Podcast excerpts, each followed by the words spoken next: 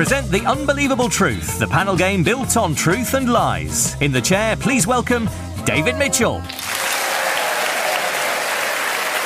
Hello and welcome to The Unbelievable Truth, the panel show about incredible truths and fairly credible lies. I'm David Mitchell.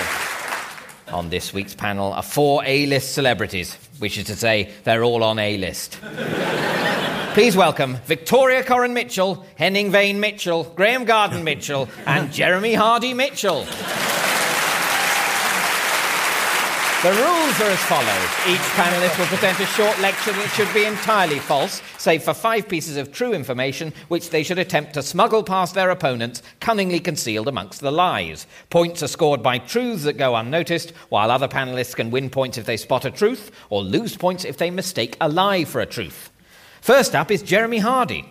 Jeremy, your subject is the clergy, described by my encyclopedia as a body of people ordained to lead religious service.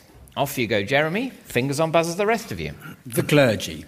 The many humorous names given to clergymen include Bishop Bishop, Bishop Rick, Canon Fodder, Parson Snows, Pastor Pesto, Dean Martin, Ayatollah Pies, and Cardinal Sin. Victoria. There, there is a cardinal sin, or there was. Uh, you're right that there is a cardinal sin. Cardinal Sin played an important role in the Philippines' transition to democracy after the dictatorship of Ferdinand Marcos.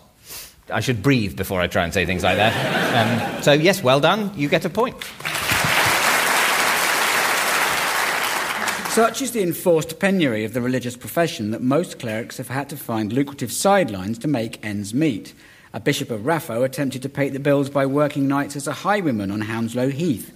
Father Pat Hennessy of Kilkenny played hurling for the Ballyhale Shamrocks in the 1980s, and the Islamic cleric Ibrahim Shahada performs as Abu Suede Shoes, the Muslim Elvis. Graeme. Uh, yes, I, am going to go with the, the, hurling player, the Irish mm. hurling man. Pat Hennessy. Yeah. yeah playing for the Ballyhale Shamrocks. Yeah. No.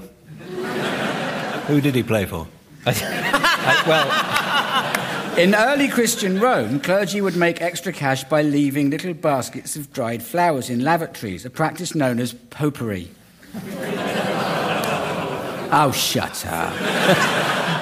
The most gluttonous of all British medieval clergy was George Neville as Archbishop of York, whose enthronement feast in 1465 included a thousand eels, an omelette made with 4,000 nightingale's eggs, a bison stuffed with a cow, stuffed with a sheep, stuffed with a pig, stuffed with a hare, stuffed with a rabbit, stuffed with paxo. Graeme. Can I have the bill, please? I think that bishop or whatever he was, that's his meal. I haven't told it. I haven't told no, it. he hasn't oh, well, no, the go, meal go yet. on. Uh, I may fin- revise my opinion. In that you case. finish the meal. A partridge baked in a whole pear tree, 400 badger cubs cooked in their own fear, a hun- 104 peacocks, and one slice of Wall's Viennetta. At that time, England was joined to Rome by a Jurassic land bridge. King Henry VIII knocked it down because he wanted to marry Anne of Green Gables, and Pope Clive wouldn't let him get a divorce from Jane Mansfield. In a fit of rage with the Holy Father, Henry was heard to shout, Who will rid me of that turbocharged ponce? And some knights got hold of the wrong end of the stick and murdered Thomas the Tank Engine in the Rue Morgue. After this time, because stately homes were large and draughty and Catholic clergy were now out of work, wealthy Catholics would make holes in their walls and stuff them with priests as a form of early cavity insulation. Victoria. Well, you do get priest holes in the wall, don't you, of old homes? Yeah, but they weren't to insulate the building. yeah, they weren't stuffed with priests as insulation priests when were the priests allowed... were in them, the walls were stuffed with priests. No, I don't think there was ever more than one priest in there. That's it's not what I've heard. I mean, it. no, there was one priest per priest hole. That's yeah. you know that's. That, what? what? So I'm just saying, you can only get one priest in any given hole. That, no, I'm just. That's all. That's the rule. Okay, look, if there's a priest in a priest hole in a wall, that wall is therefore stuffed with priests. And it might not be stuffed, it might be roomy. Yes, so that. The many walls and houses are stuffed with priests. You can't. One thing does not constitute stuffing. But there was. Like if if you if That's you, a defence that hasn't always. what I mean is. Like, if, say, you had an aubergine stuffed with pine nuts, you couldn't have an aubergine stuffed with a pine nut. Oh, yes, you could. No, you couldn't, because there'd be a gap around it in which you'd have to put priests to fill out the space. I don't think you can have a point, Victoria. Oh, don't look at me like that. Can I, uh, can I go back to that? no, no. Never got resolved my challenge about that priest in York who Oh, yeah, no, had we that never discussed. huge meal, some What of do you- which I think was a little fanciful, but some of which I'm sure he sat down and ate and said, I'm stuffed. Well, what do you think he ate? Which one? Yeah, which oh, one? so, Jeremy, you say he can be stuffed if he just had one of them.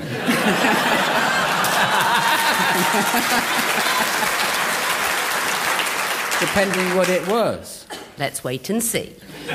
I think if you're going to stuff a priest, you couldn't do better than Lark's omelettes. No, it wasn't Lark's omelettes. I didn't even I say don't think that. he said Lark's omelettes. Well, Wasn't uh, no, sorry, I don't know where Lark's omelettes came from. It was the eels. No. No, not, not the eels. Clergymen in America have come up with some interesting ways of keeping order in their congregations. Baptist preachers get so fed up of people shouting, testify, and praise the Lord, they grab them and hold them under water until they shut up. Revivalist preachers then attempt to resuscitate them. Pilgrim preachers in Massachusetts made use of a wooden ball on a string attached to a stick to hit sleeping parishioners on the head and wake them if they fell asleep during the sermon, and their feared weapon was known as God's conker. Henning. Well, that is certainly one very effective method of keeping everyone awake if you string a ball on some string. So, yeah, I think they would do that. Well, they did do that. Yes, well done. Yes, some of these sermons would go on for two to three hours. No member of the congregation was permitted to leave. Uh, the audience here will be uh, will know what the feeling's like. And this tool was used by the tithe man, whose job it was to enforce observance of the Sabbath. It had two different ends a hard ball or brass knocker to be used on men, and a more gentle squirrel tail or rabbit's foot to be used on women. And that's the end of Jeremy's lecture. And Jeremy, you've, managed to smuggle three truths past the rest of the panel, which are that there have been two Catholic bishop bishops. Bishop John Bishop was the Bishop of Chichester, and Bishop William Bishop was the Vicar Apostolic of England. The second truth is that the Bishop of Raphoe also worked as a highwayman on Hounslow Heath. Philip Twysden devoted most of his time as bishop to spending his family's fortune in London, and when the money ran out, he turned to crime and was eventually shot and killed while carrying out a stagecoach robbery on Hounslow Heath in 1752, although official records stated that he died of an inflammation. inflammation of the bullet in his head.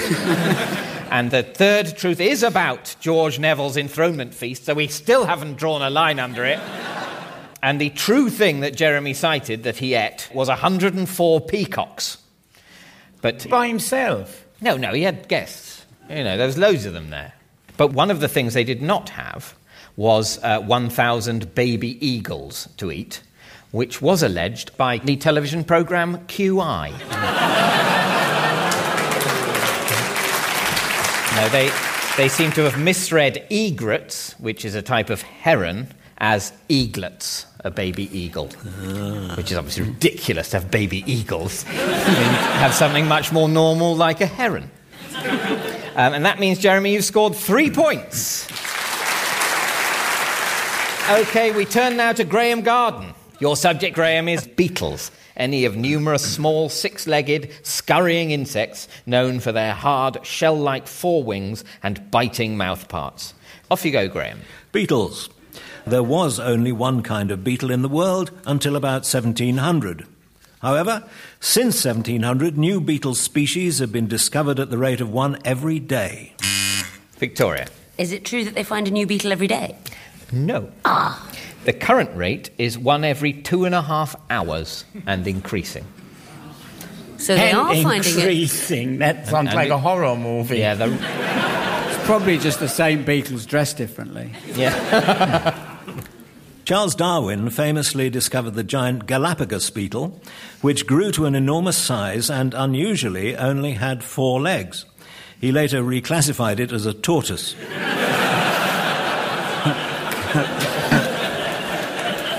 The slime mold beetle gets its name not from its habitat, but from its creepy nature and characteristic lack of moral principles. Among the people who have had slime mold beetles named after them are George W. Bush, Dick Cheney, Donald Rumsfeld, and Darth Vader. Henning. Does the Darth Vader beetle exist? Yes, a Darth Vader beetle exists. Yes. And I'll tell you what, so does a George W. Bush beetle, a Dick Cheney beetle, and a Donald Rumsfeld beetle. The stag beetle is not a true beetle, and it's only 20% stag. While the jellyfish beetle is both a beetle and a jellyfish, and the beetle beetle is so called because of its resemblance to a beetle. The Swiss Army beetle is unique in that each of its legs is modified to perform a different function.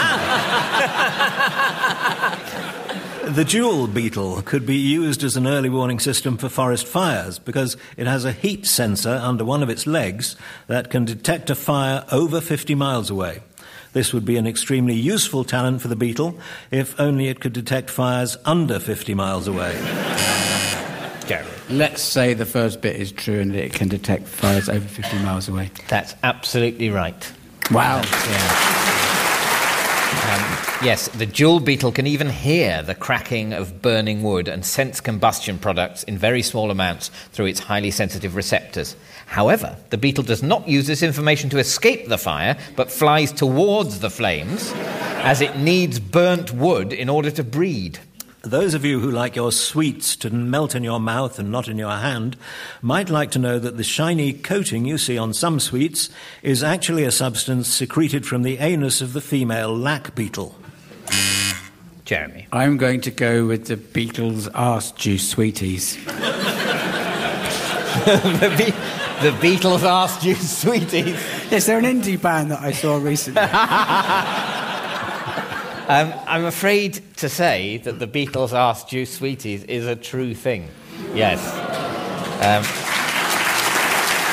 the, yes, the, the sticky coating that's sometimes referred to as confectioner's glaze and found on sweets such as jelly beans is derived from shellac, the resinous anal secretion of the female Kerria lacca or lac beetle. It's incredibly resourceful of the confectioner. You've checked a lot of things before you find that it's the anal secretion of a beetle that gets just the right sort of glaze. The ghost beetle is so small and transparent that it hasn't actually been discovered yet. the horror writer Stephen King was once unable to write for almost a year after he saw a beetle crawl into one of the USB ports of his computer. As the writer is terrified of beetles, Jeremy. Let's say it's true. What, what's true? I can't remember. The thing about the computer. That is not true. Okay. no. In 1997, Rowntree's Portuguese chocolate factory, just outside Lisbon, reported a serious outbreak of stock pilfering. After setting up CCTV cameras to identify the culprits, it was discovered that a colony of dung beetles had taken up residence in the warehouse walls and were rolling away vast numbers of Maltesers.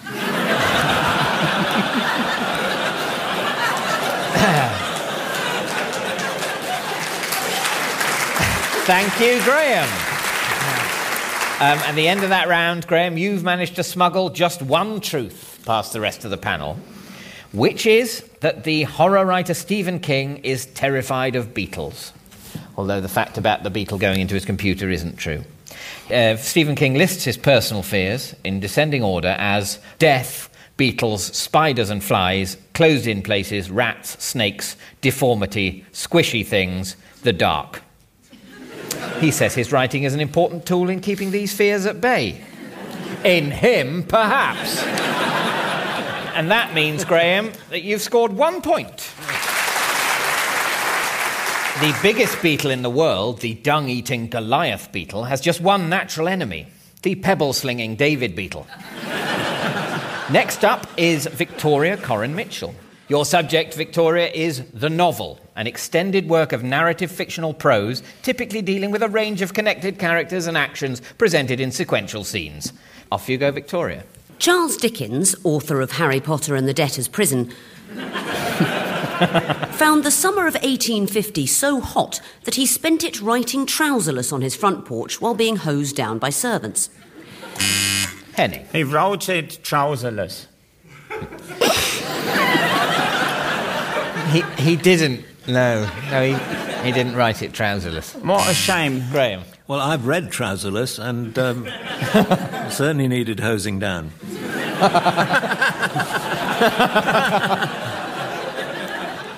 So I've read Trouserless. Have you? It's, Well, good, it's good, isn't it? I, no, no, I haven't read Trouserless. Oh, But I've read, I've read Trouserless. But not Trouserless, Trouserless. That's why you're banned from Network Southeast, isn't it? As well as writing Mrs. Dalloway, Virginia Woolf invented the frisbee. Thomas Arnold invented the stethoscope. Anthony Trollope invented the pillar box. Herman Melville was instrumental in the success of Starbucks. Salman Rushdie was one of the creators of Pac Man, developing the story plan with a character based on his own love of pizza. Graeme. I think Anthony Trollope worked for the post office, didn't he? And probably did invent the pillar box. You're right, he did. Well done. He joined the post office as a clerk at the age of 19 before becoming a postal surveyor. The idea of the pillar box had been considered before, but it was Trollope's recommendation in his report on postal services in the Channel Islands that led to their introduction in St Helier, Jersey in 1854. Pillar boxes arrived in London a year later, although they looked very different from the ones we know today. They were rectangular, sage green, and had a large ball on top. The question of what female novelists ought to write about was revolutionised when Jane Austen published her famously expletive ridden novels, which covered, among other subjects, fake tan, tattoos, crack pipes, motorbikes, baseball, ping pong, train travel, contraception, guillotines, gin, and YouTube videos about fat people falling down wells. The best selling novel of all time is Fifty Shades of Grey, which so utterly destroyed the fashion for gentle romantic fiction that millions of Mills and Boon novels were simply stuffed into the tarmac of the M6. Henning. Was Fifty Shades of Grey the best selling novel of all time? No. I'm glad to say nowhere near. Most people reckon it was A Tale of Two Cities, with 200 million copies sold. And Lord of the Rings is in second place with about 150 million copies sold.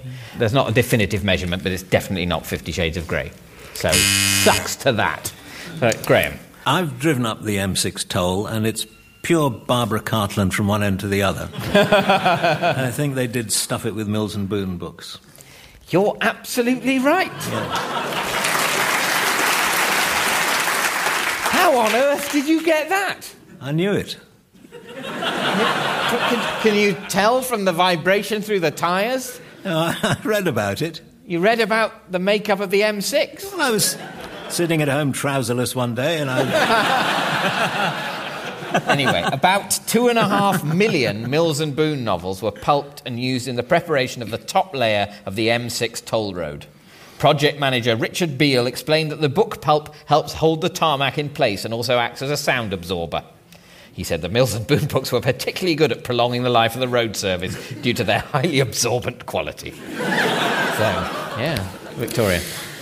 A similar sensation occurred in the 15th century when the biggest seller was a work of erotic fiction so ghastly that its author, after finishing his final draft, swore off sex forever and was elected Pope. Thank you, Victoria. And at the end of that round, Victoria, you've managed to smuggle three truths past the rest of the panel, which are that uh, Herman Melville was instrumental in the success of Starbucks, in that Starbucks is named after Starbuck, Captain Ahab's first mate in the novel Moby Dick. One of the co founders of Starbucks, Gordon Bowker, initially wanted to name the company Pequod after the book's doomed whale ship, but this was vetoed by his creative partner, Terry Heckler, who pointed out that no one's going to drink a cup of Pequod. the second truth is that Jane Austen's novels contain a reference to baseball. Specifically, the 1818 novel Northanger Abbey contains the reference to baseball, even though it was written 40 years before the official invention of the game by Abner Graves, an American. So they, we invented everything. uh, and the third truth is that Italian Aeneas Silvius Piccolomini, who later became Pope Pius II, wrote the popular 15th century erotic novel The Tale of Two Lovers. And that means, Victoria, you've scored three points.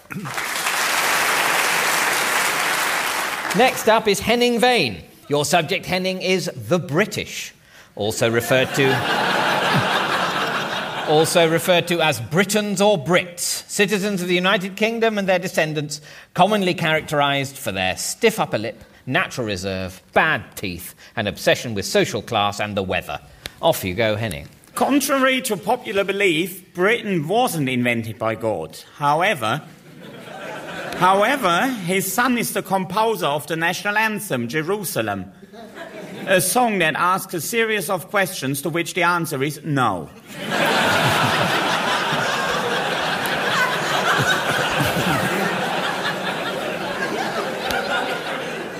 Over the years, several businesses, the Romans, the Angles, the Saxons, the Jutes, the Vikings, and the Normans, all tried unsuccessfully to make Britain a going concern. In the end, it was taken over by Russian gangsters. Very much like Chelsea or the Evening Standard. Britain passed through so many hostile takeovers because there were never enough people defending it due to problems with breeding. Until the Romans invaded, the British hadn't even a word for kissing. Instead, it was called tonsil cricket. Victoria. They didn't have a word for kissing. You're absolutely right. They didn't have a word for kissing. Um, although kissing probably existed before, it says here, it was the Romans who formalized it. this, this really needs formalizing. This, and gave names to different types of kiss, such as the osculum, a friendly peck on the cheek, the basium, a more erotic kiss on the lips, and the savium, a passionate French kiss. The Romans used kisses like handshakes to sign legal and business agreements, and a couple would announce their wedding by kissing passionately in front of a group of people. Although it had got off to such an uncertain start, by 1750, British people were certain they knew everything and wanted to share this with the rest of the world. They, they were also sure they had the best flag and so kindly replaced other people's gaudy tribal rags uh, uh, with their own lovely banner. Uh, Today, Britain imports more champagne than any other country. So there is always something to celebrate if your benchmark for success is low.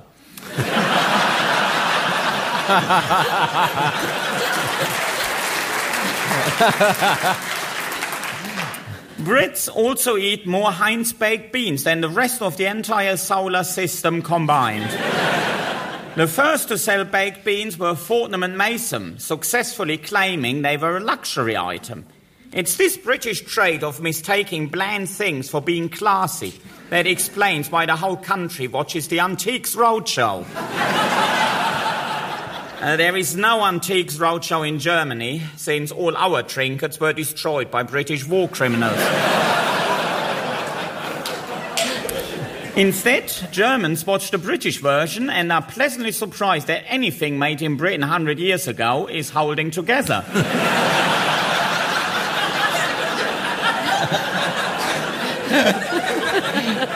For example, British ships were so badly made that in the 1940s hundreds of them sank.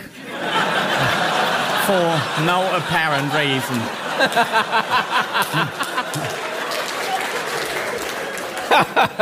And warning signs came long before when the Titanic sank. Researchers believe that more British passengers than any other nationality died because they queued politely for lifeboats.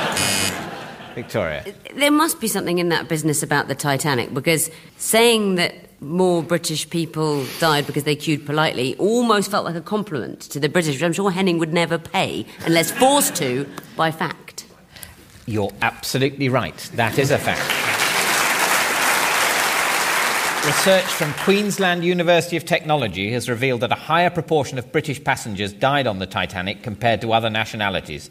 Behavioural economist David Savage says data suggests that Britons of that era were more inclined to be gentlemanly, while Americans were more individualistic.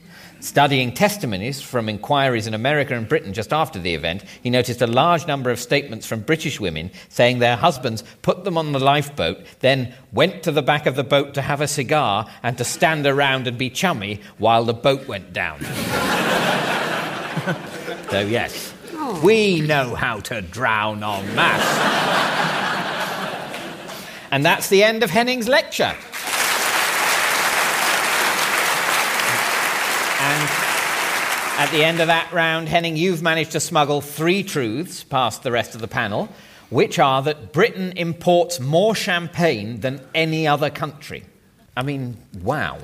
Not, not just per capita, but just more. The French drink most champagne, but Britain is the second biggest market for champagne after France. In 2011, the British imported 34,533,983 bottles, which is 78% more than the United States of America, which is champagne's second largest export market. And the second truth is that Britain consumes more cans of Heinz baked beans than any other country in the solar system, or indeed world, and counts for Put around. together? Yes. It Blimey. counts for 80% of Heinz's global baked bean sales are in Britain. And I think about 20% is British people living in France. Um, and the third truth is that Fortnum and Mason was the first place in the UK to sell baked beans. The exotic imported beans were brought to the store in 1886 by American entrepreneur Henry J. Heinz, who arrived in the UK with five cases of samples. Fortnum's took all five. In two years, Henry J. Heinz had set up an office in Farringdon Road, and his baked beans had become a regular fixture in London. Um, and that means, Henning, you've scored three points. Yes, the British eat more Heinz baked beans than the rest of the world combined, which means we really should take more responsibility for climate change. which brings us to the final scores. In joint last place, with one point each, we have Graeme Garden, Henning Wehn, and Victoria Coren Mitchell. and in first place, with one point more, two points, it's this week's winner, Jeremy Hardy.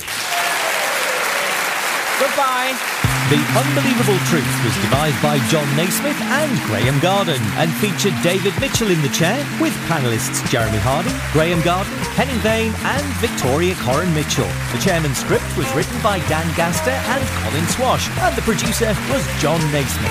It was a random production for BBC Radio 4.